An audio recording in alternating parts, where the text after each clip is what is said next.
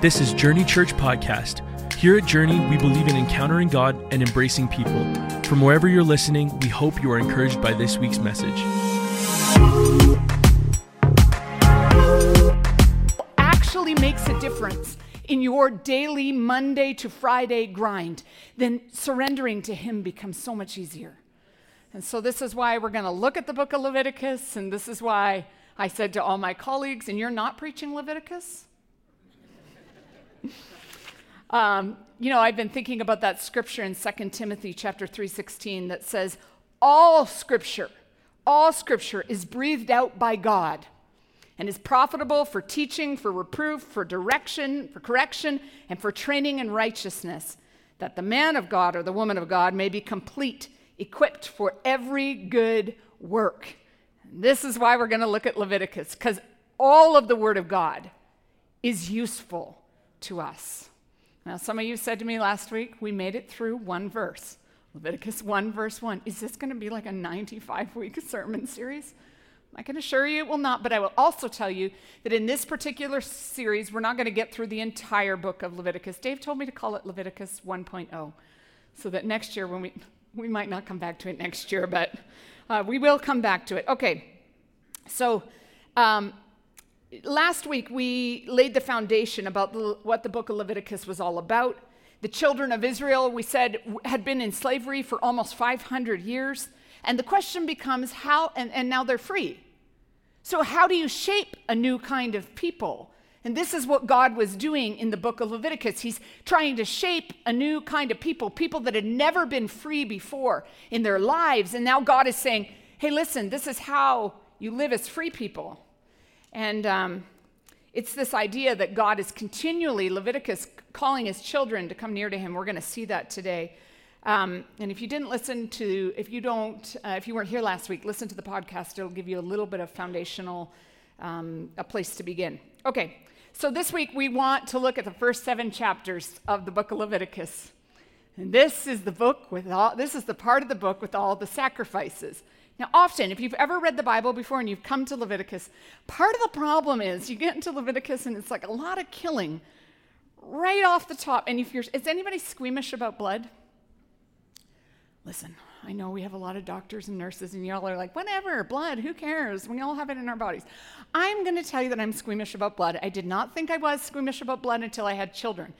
And when my children get hurt or cut, particularly anywhere on their, I, I you know, some of us go right into like um, fight mode, like you're going to sew things up, all the doctors who are going to be, all the people in med school, you just, you're right to it.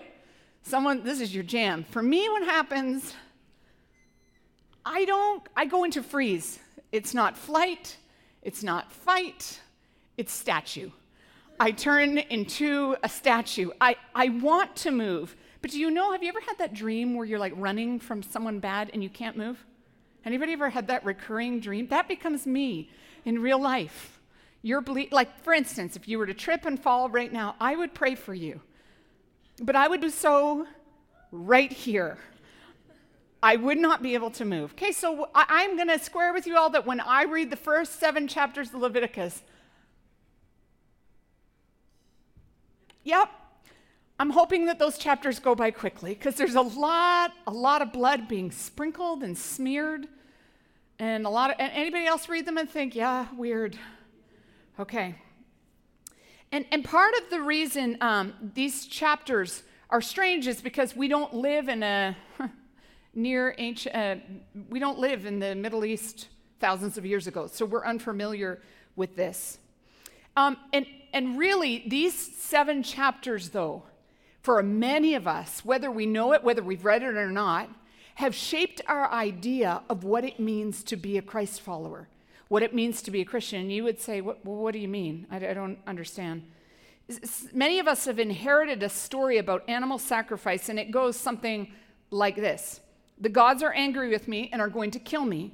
But maybe if I kill these animals and make sure the gods get their pound of flesh, they'll be appeased and happy. And maybe they won't kill me or send a plague on my family. So this sounds barbaric, but this is how ancient um, Mideastern people thought about it. The gods are angry at me, so like I'll try to feed them or something or give them something. And maybe they won't be then angry at me, and maybe like rain will come and my crops will grow and my family won't die. This was the narrative of the ancient Near East people. But if you've ever read uh, Greek classics or even heard of things like the Iliad, the Odyssey, or even uh, the Epic of Gilgamesh, uh, you'll, rec- you'll recognize this storyline because this is found in every ancient Eastern story told. The problem with this is that if we layer this onto our Christianity, we get into all kinds of trouble. Um, it's a res- and, and, and it's a it's a tragic story because our version, the Christian version, goes something like this. Now, now I want you to listen to your own narrative as I tell you this. God is holy and perfect. You are not. Therefore, God is angry at you or hates you, or because he's holy and perfect, has to kill you. And because, but because he's merciful, he'll let you bring an animal to him, particularly in the Old Testament, and you will have the animal killed instead of you. Thankfully, Jesus came to be the one who gets to be killed by God instead of me. And Jesus rescues us from God. So now we can have uh, we can go forever to the happy place after we die and not the bad place, okay? So it sounds Bible-ish enough, right? Because you got Jesus in there and you got but but unfortunately our reading of Leviticus actually gets us to this heretical place. If this has been the story of your life, like I became a Christian because God was really mad at me because I kind of mess up all the time, and now God had to send Jesus so he didn't have to kill me. It sounds enough Christian, but the theology is actually twisted, and it's a result of us not understanding Leviticus. And so this is why we're going to talk about the sacrifices in Leviticus uh, today. Okay, so in the first seven chapters of Leviticus, we're going to go through it just uh, quickly, and then I'm going to talk about some of the details. In the first chapter of Leviticus, they talk about the burnt offering, or in Hebrew, it's called the olah. In the second chapter, we talk about the grain offering, and that's called the minha. In the third chapter is the peace offering, or the fellowship offering, and it's called the shelamin. In the fifth chapter is the sin offering, the hatat. And in the, sixth cha- in the fifth chapter, we have the guilt offering, the yusham. Okay, a couple things we have to know about this. The word offering is a really, really important word, and it would have shocked ancient Middle Eastern people reading it. The word offering is the word korban, and it means to come close. And really, right at the beginning of Leviticus, God is laying out these, these regulations and a way of living for the people of Israel who had been slaves for almost 500 years. And what he says over and over again is, I want you to give me an offering. I want you to come close to me. This is wildly wild for the people reading it because their experience, the neighbors all around them were doing offering or were doing sacrifices all the time, not offerings. Their gods, in fact, were not saying anything about coming close, they were just appeasing the gods. But our God in Leviticus says, Listen, I'm not like anybody else. I'm a God that calls you to come close to me. At the beginning of Leviticus, we see that the God we serve is a God that looks at you and says, Come on, come close. Can you see already at the beginning the Father heart of God? Okay. Now, um, the first three offerings here the burnt offering, the grain offering, the fellowship offering, or the peace offering these are voluntary offerings. Now, oftentimes we read that and don't understand that. The, the first three are voluntary offerings. Uh, God wasn't saying you have to, you would bring the first three offerings if you felt like your life was like great and you had gratitude in your heart and you were just overflowing with joy, then you would bring one of these three offerings. Now, can you see why this would be important for people who had been in slavery for 500 years?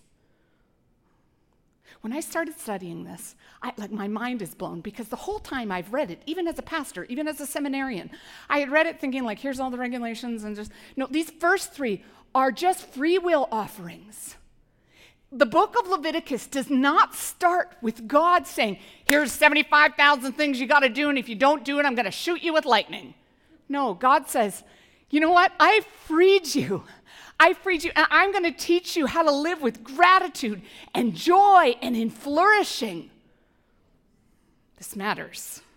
This matters. And over and over again, in fact, 12 times in these first number of chapters, the, the, scripture in Leviticus keeps saying, Oh, bring this offering, and it will be a pleasing aroma to God. Now, we, we read this without having knowledge of the neighbor's gods. This would have been wild for people to read. That God actually was pleased with his people. He, he actually, he says it over and over. When you read Leviticus this week, because I know some of you did like a, a fast scroll, you became speed readers. Uh, but when you read it over again this week, I, I want you to see how many times God says, and this offering will be a pleasing aroma to me. This would have been, uh, this would have been a fresh idea for the people reading it. That God the God of the universe, the God who created. And we, we, we talked about last week how the very image of the tabernacle was telling us that God was recreating a new kind of people. But this God who recreates this new kind of people keeps saying to his people over and over again, I, am pleased with you. I'm, I'm pleased with you. I, I love you. That's what God was saying. You see, the neighbors all around. Um, had this appeasement. They had to appease the gods. They had to tilt their, the, their favor. There's, a, there's an idea in historical literature called tilting. You try to tilt things. Do you ever? I went bowling this week and I thought about this. Do you ever bowl and then you um, you tilt your body, hoping I'm a terrible bowler. So this is maybe not for you who were on Bowling for Dollars in the 80s, but you bowl the ball and then you tilt your body, hoping that the bowling ball follows your tilt. Yeah. Okay, so for people in ancient, uh, the Far East, um, they, they would often think that they had to tilt themselves, tilt the gods towards them. You can see how many cultures uh, got to the practice, the abhorrent practice of child sacrifice, because they would bring a sacrifice, and let's say it's been a bit of a desert, they bring a sacrifice and still no rain. So then what do you do next? You bring more sacrifices and still no rain. So you bring more sacrifices and still no rain.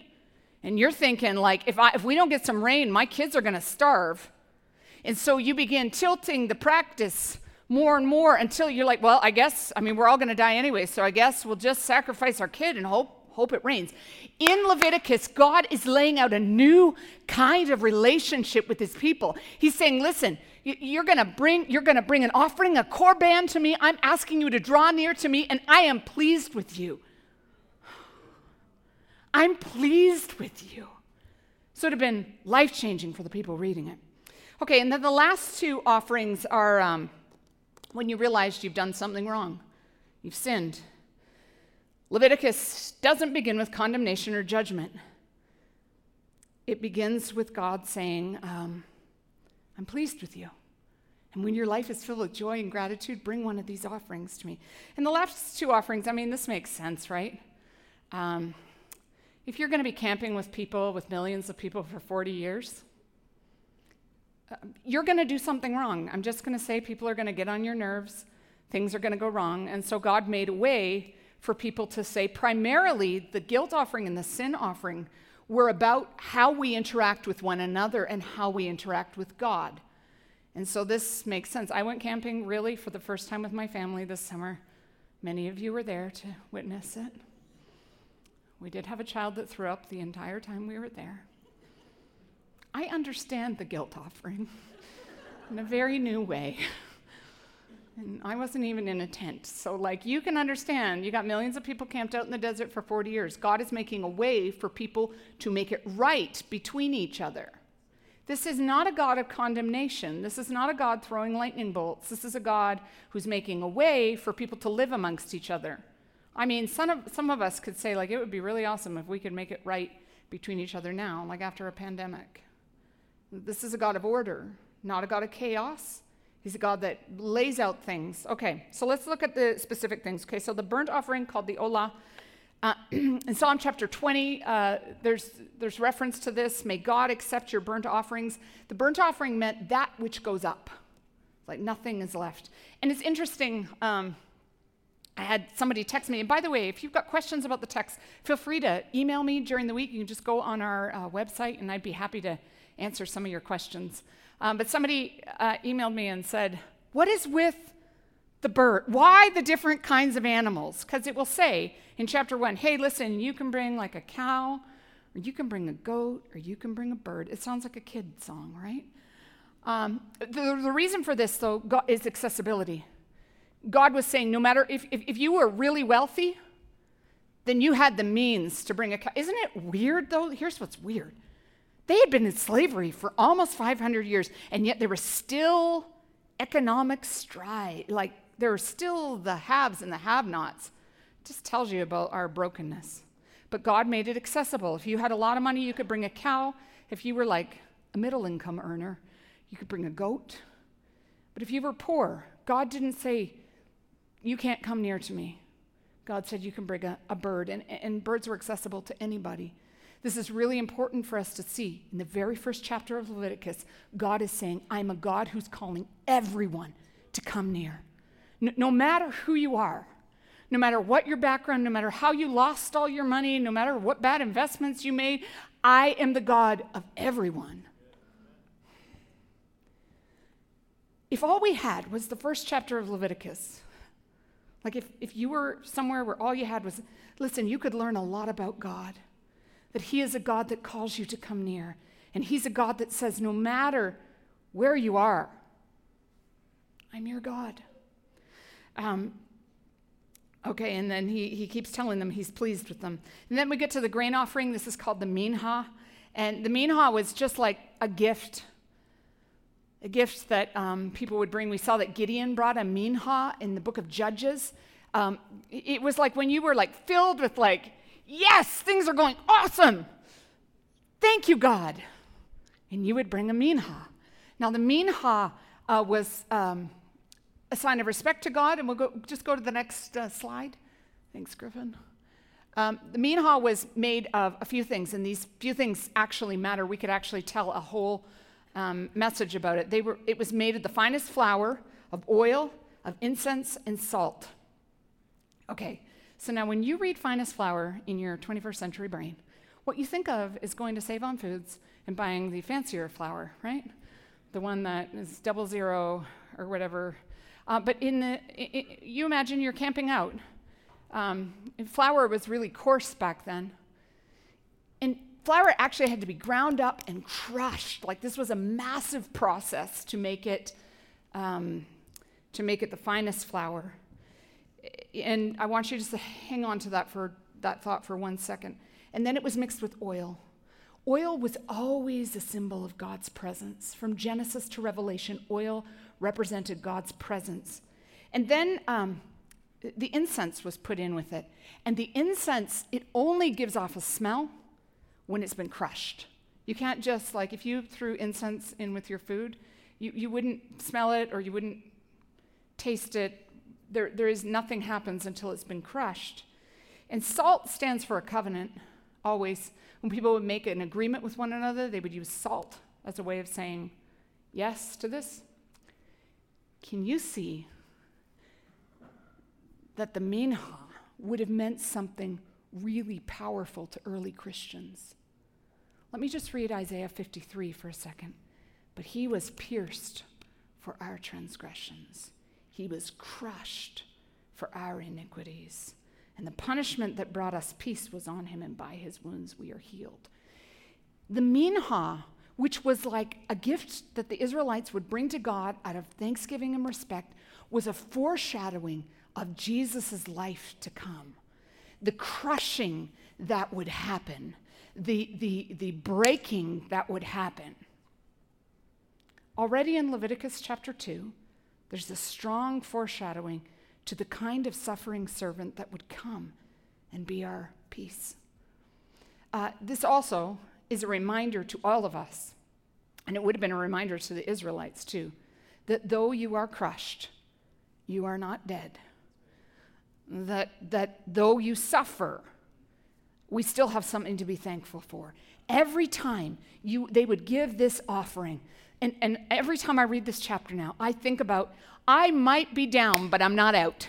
I still have something to give to God. I still have something to thank Him for because it's in the crushing that His presence comes. It's in the breaking that, that the, the incense from my life is. You know, no one cares.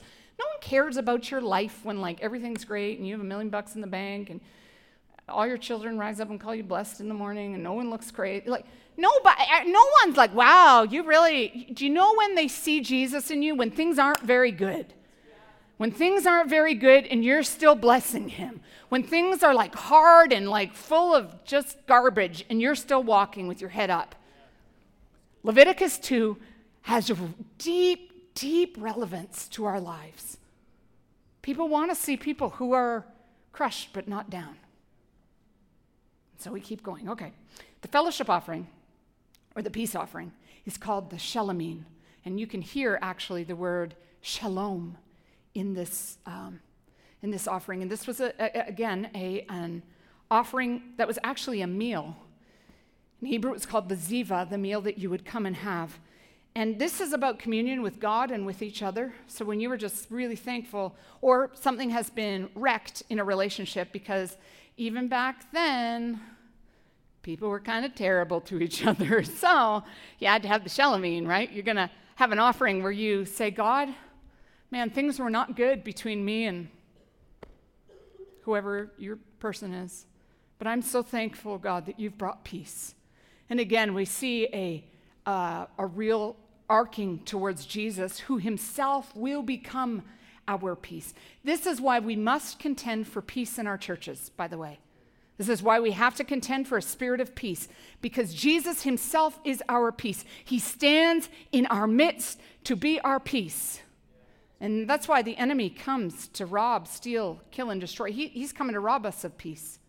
You know, so our, our superintendent said this this week, and I've been thinking about it since he said it. He said the most important thing when you're building a community is that you'd build a community of peace. that sounds nice.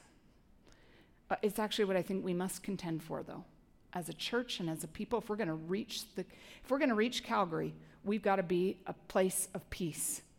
And that means we're a place of peace on Sunday, we're a place of peace on Monday. You know why so many people experiencing homelessness come here every day? I mean, yes, we offer Cheerios, and yes, we offer the soup that you make, that's amazing. But it's also because there's a supernatural sense of God's peace in this place. People will come, and people who are disturbed mentally, the peace of God can fall on them. So the Shalomim was a peace offering. Again, these first three were just um, free will thanksgiving offerings. And they are really about, you imagine how much anxiety you'd live with if you'd been a slave? If your families, families, families, families had been a slave and now you're free. Like that sounds good. But you know how much anxiety is, is associated with that? Do you know, they say that people who win the lottery, particularly those of us who, I'm pushing us all into this category, those of us who have not lived with millions and millions of dollars, and then all of a sudden you wake up one morning, you have $90 million the, the amount of anxiety that people live with in that is, is overwhelming. Partly because as humans, we're not, go, we're not good at going from nothing to everything. And that's what these first three offerings did. They helped people to not live with anxiety. They'd gone from slavery and building pyramids and being driven to, like, hey, you're out in the desert and you can do whatever you want. And God taught the people. Leviticus laid down the tracks to teach the people how to, how to live with thanksgiving, how to live with a flourishing spirit. And the last two offerings are about sin and guilt. So I just want to talk for a few minutes about sin. Um, in Leviticus, uh, human sin is an act that vandalizes and infects and defiles God's good world. And this idea is rooted in the idea of Genesis chapter 3, where uh, Adam and Eve went in rebellion to God. And sin results, always results in fractured relationships, and it leads to power struggles and violence and widespread systemic evil. And we see this in Genesis.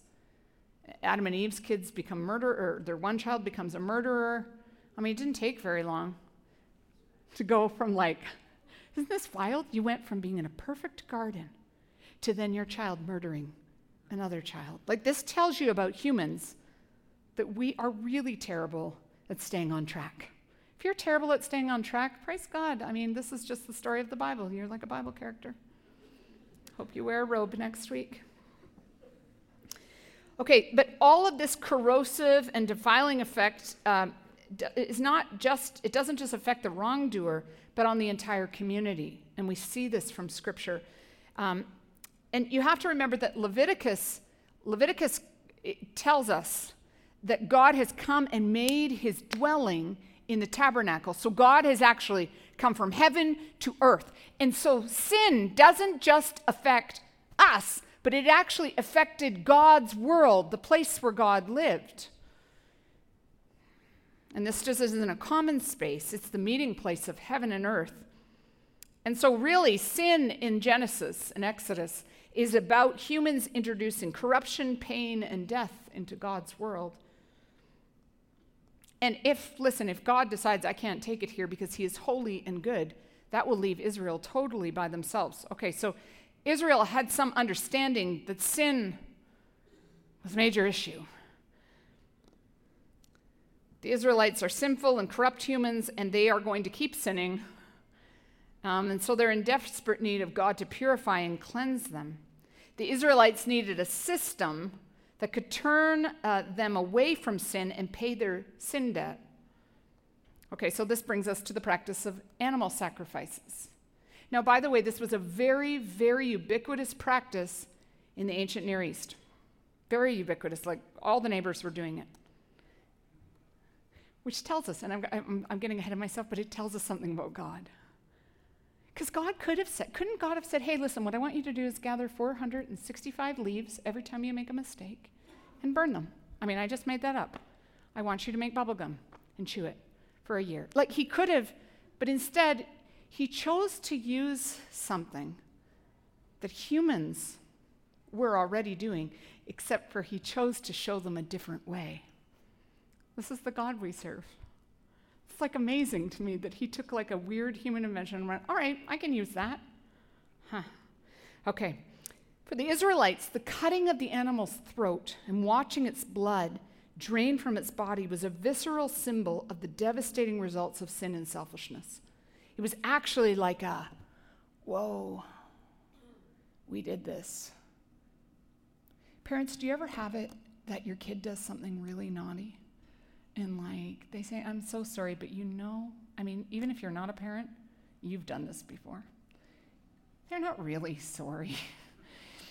they're not sorry at all. What they're sorry about is that you're yelling at them and they're trying to get you to stop. Yes? And so, what you want to do is have a visceral symbol of what it means that they've done. In my house, that means that you go to bed at six o'clock at night.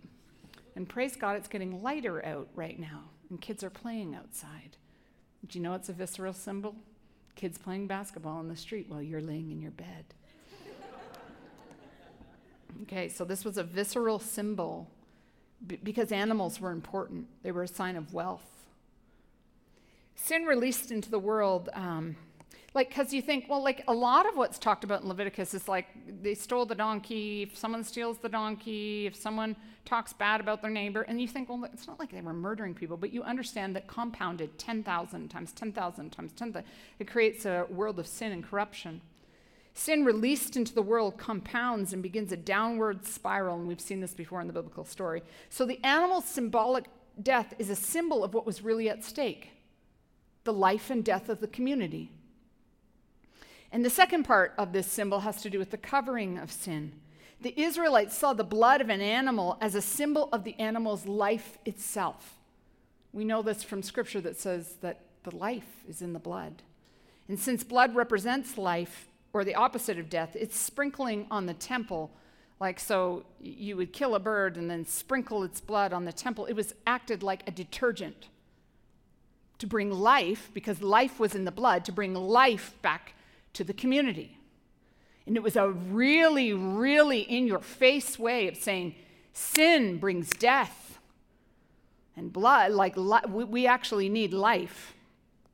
Okay, so it wasn't just a symbol, though, of sin's tragic consequences, it also offered a symbolic substitute.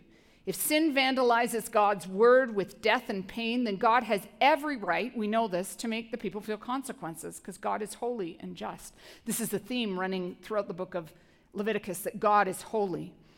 Um, And, and um, the substitute, though, is not offered by humans. Here, here's, here's where we get it kind of mixed up. The substitute's not offered by humans, it's, it's given by God Himself. Hmm. It's not the human saying, God, can we appease you? It's God saying, listen, I don't want you to live in this death and condemnation. I'm therefore going to give you an animal so that you can live in my grace. The symbolism of animal sacrifice in the Bible is a concrete expression of God's justice and his grace. Okay. So those are all the sacrifices of the, the hatat and then the yusham, the sin and the guilt offering. They refer if you've messed up. You know, the hardest thing for us to do as humans is to admit we've messed up. Even though, in theory, we all know that we do this all the time, yes? It's a hard thing to do. In Leviticus, God gave the people a way, a way to say, I've made a mistake, and God provided them with this. Okay, I want, I want to just go through a few fun facts before we put this on the ground for ourselves. First of all, some of you, this, and these are some of the questions. Every week I want to do this because some of you have asked me questions, so we're going to answer them. I'm going to answer them quickly. If you've read Leviticus, you'll say to yourself, why all the repetition? Why do they keep saying things like three times? I got it. I got it already. But I, I want you to remember that um, over and over again, uh, they'll say the same, same things because when Leviticus was written, there was no printing press.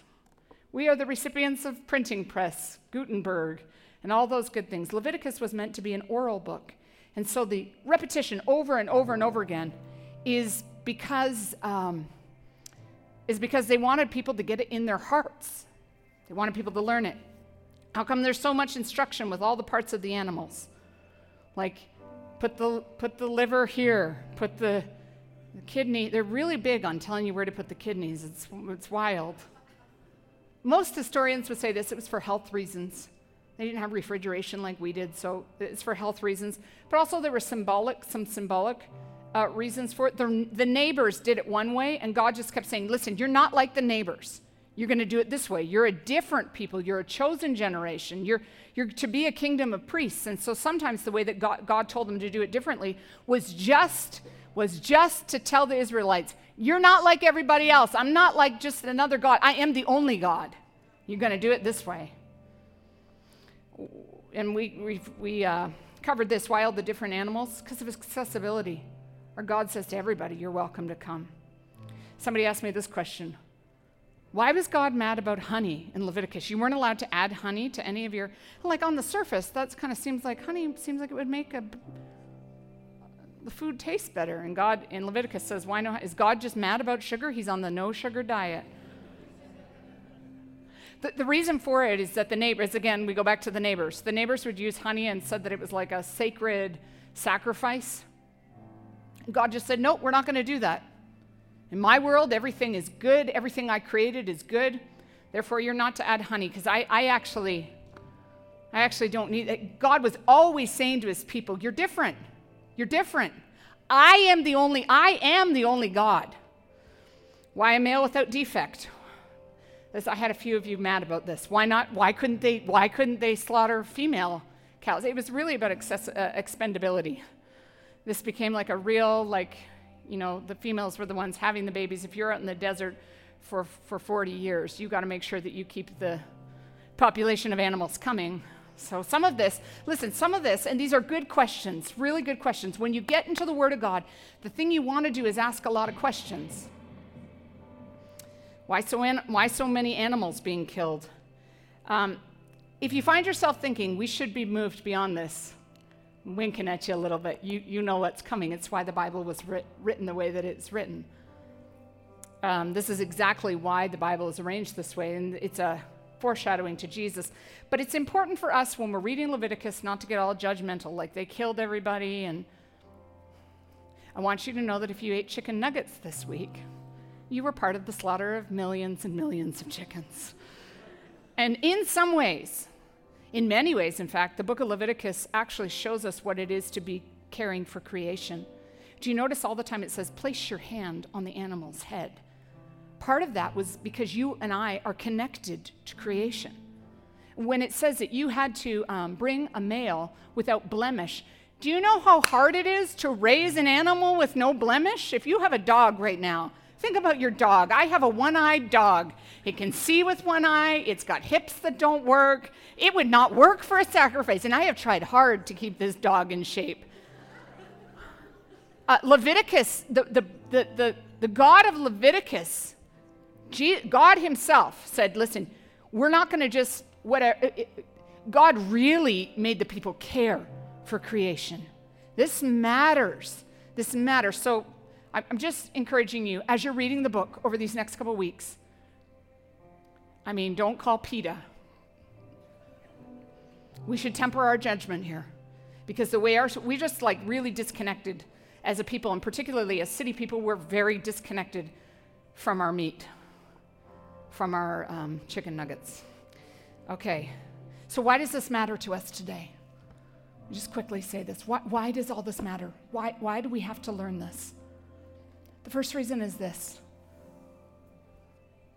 the God of Leviticus is the same God today. He is not a vindictive God. He is not a God that is far from us, telling us to do 50,000 things, and if you get all these things right, then maybe He'll accept you. He's a God that sees you no matter where you are, no matter what strata of life you find yourself in, no matter what your history is. He's a God who sees you and says, Corban, come near to me. Come near to me.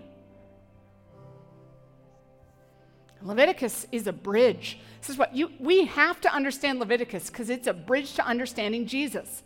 If you don't get Leviticus, you can't understand why Jesus had to die on a cross. Uh, listen to me. This is the coolest. This is the coolest thing I learned this week or a couple of months ago. When the priests would go through those five sacrifices we talked about, they would do it in order every day. They would do the olah, the Minha, the shelomim, then they would do the hatat, and then they would do the yusham. And when they were done those sacrifices, they would shout in, in, the, in the tabernacle, they would shout in a loud voice, it is finished. Every day. Okay, so now we're going to fast forward into the New Testament. When Jesus died on the cross, when he was ready to give up his last breath, Jesus yelled out as loud as he could, It is finished. I'm telling you this that when the people of Israel heard Jesus crying out, It is finished, they understood that Jesus came to be the fulfillment of every bit of sacrifice there ever was. And our Jesus has said to us, for once and for all, we no longer have to, to go through all of these things because he has become the sacrifice for us. And we, we have to see that it's not just a sacrifice, it's an olah, it's a burnt offering, all of us coming up to God. It is a shelomim, He is our peace. It is a gift, it's a minha, a gift of thanksgiving. We can live in a we can live a flourishing life because of his sacrifice for us.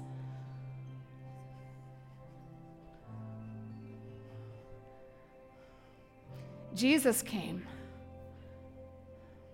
you know, in, in, in, Psalm chapter 50, God alludes to this. He says, I have no need of a bull from your stall or of goats from your pens. God never needed the sacrifices. It's not like God needed the sacrifices, we needed them. And in the perfect time, God sent Jesus. The last, the last reason Leviticus matters to us because we can be so thankful. We can be so thankful that Jesus came. Let me just read this from Galatians 4 to 4 to 5. But when the set time had fully come, God sent his son, born of a woman, born under the law, to redeem those under the law, so that we might receive adoption to sonship. Because you are his sons, God sent the Spirit of his Son into our hearts, the Spirit who calls out, Abba, Father. You know, all throughout the Bible, God was using his Father heart to call us near to him. But when he sent Jesus, he made it so that all of us could come. And maybe you're here today and this is your first time in church, or this is your first time in a long time. Today, I, I want you to know that there is a God calling you to come near to him. He isn't a vindictive God looking to punish you or throw lightning bolts at you. He's a God who's made a way for you to come very close to him through the person of Jesus. And this has always been his heart, and this has always been his plan. He is not two separate gods, like the mean God in the New Testament, nice God in the Old in the in mean God in the Old Testament, nice God in the New Testament. Or maybe you're here today and you've accepted Jesus, but maybe you've drifted out of relationship with him. Today, I, I simply want to call you to come close to him again. You see, uh, the book of Leviticus reminds us that the God we serve goes to extraordinary lengths to see people come into flourishing. Extraordinary lengths. It is no secret that we don't do very well on our own. Just look at the world. We don't do very well on our own. Well, this God says, that's okay. Corban, come close to me. Today, the story of the gospel is this that God wants to come up and take up residence right in the center of your life. And in fact, in John chapter 1, it says that the word became flesh and dwelt among us. That word it, it means to tabernacle. He tabernacled amongst us. It's a throwback to Leviticus. I told you, you're never going to read the New Testament again. Leviticus is all over it. Jesus actually came to become our tabernacle. Right here, right now, Jesus has come and taken up residence amongst us. And we just have to say, Jesus, I need you in my life. The book of Leviticus reminds us that God is not far from us.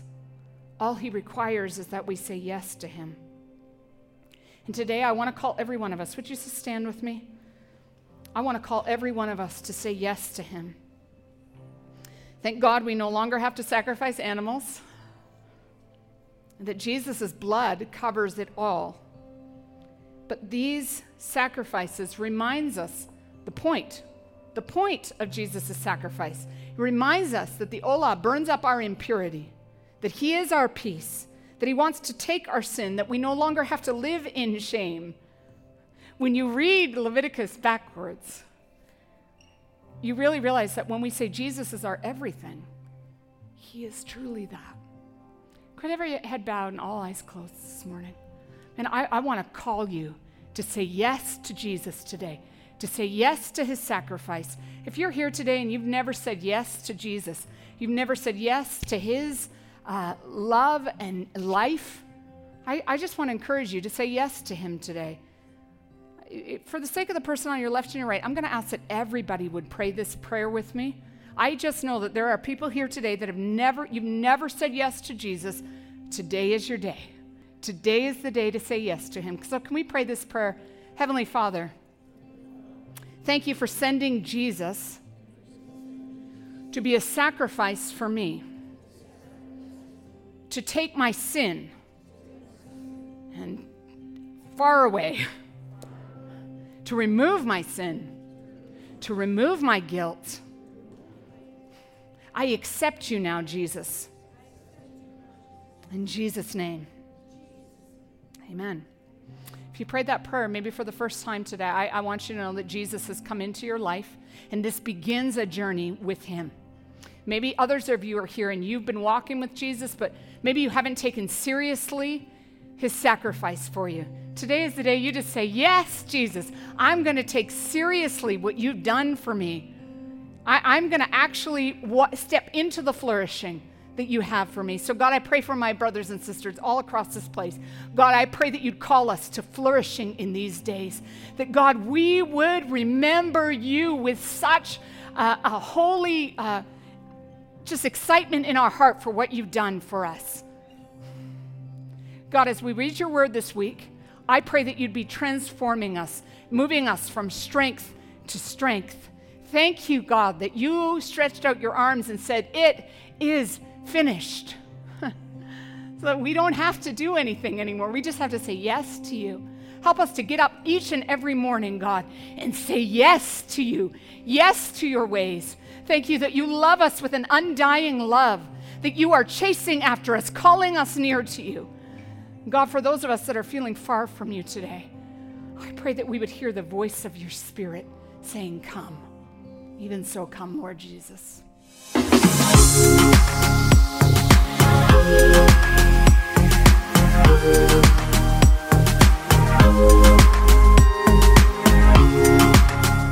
Thank you for joining us today on Journey Church Podcast. For more information about our ministry, visit myjourney.church.